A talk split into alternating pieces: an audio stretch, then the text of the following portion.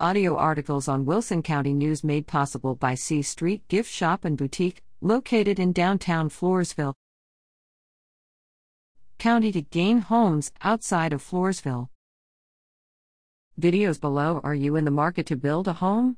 There may soon be 88 lots for sale in a new subdivision in Floresville, called Chaparral Ranch, located in the city's extraterritorial jurisdiction between CR 401 and Sunnyside Road. A variance for the Chaparral Ranch subdivision was approved 3 to 1 at a September 8 Floresville Board of Adjustment special meeting. Board member Ray Lamberth voted against the measure. A Planning and Zoning Committee special meeting immediately followed the Board of Adjustments meeting, where the preliminary subdivision plat for Chaparral Ranch was approved 3 to 0. Lamberth, also a member of that board, abstained from the vote. The variance allows the subdivision to be built according to street and drainage regulations set by Wilson County, rather than the city of Floresville. This approval comes after months of planning by Chaparral Ranch developer Brady Baggs. He had previously planned a 139 acre subdivision called Windmill Ranch.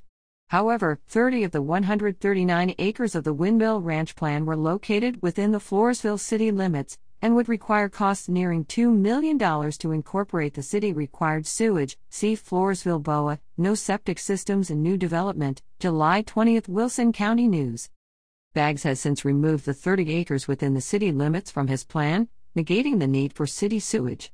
Future homes located within the 109 acres will instead have their own septic systems.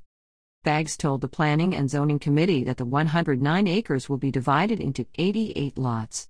He anticipates selling them for between $65,000 and $70,000 each. The lots will be much larger than our current options right now, Baggs said. They average just under an acre in size.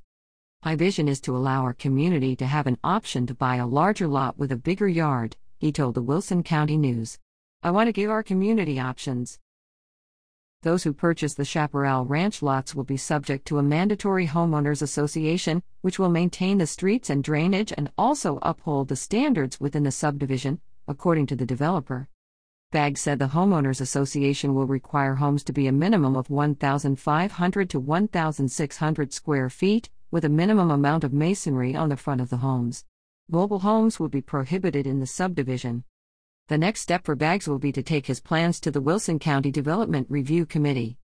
The Floresville Planning and Zoning Committee also discussed an ordinance and preliminary plat relating to regulations of planned unit developments, PUD, with civil engineer Lance Elling of Lodi Grove Planned Unit Development.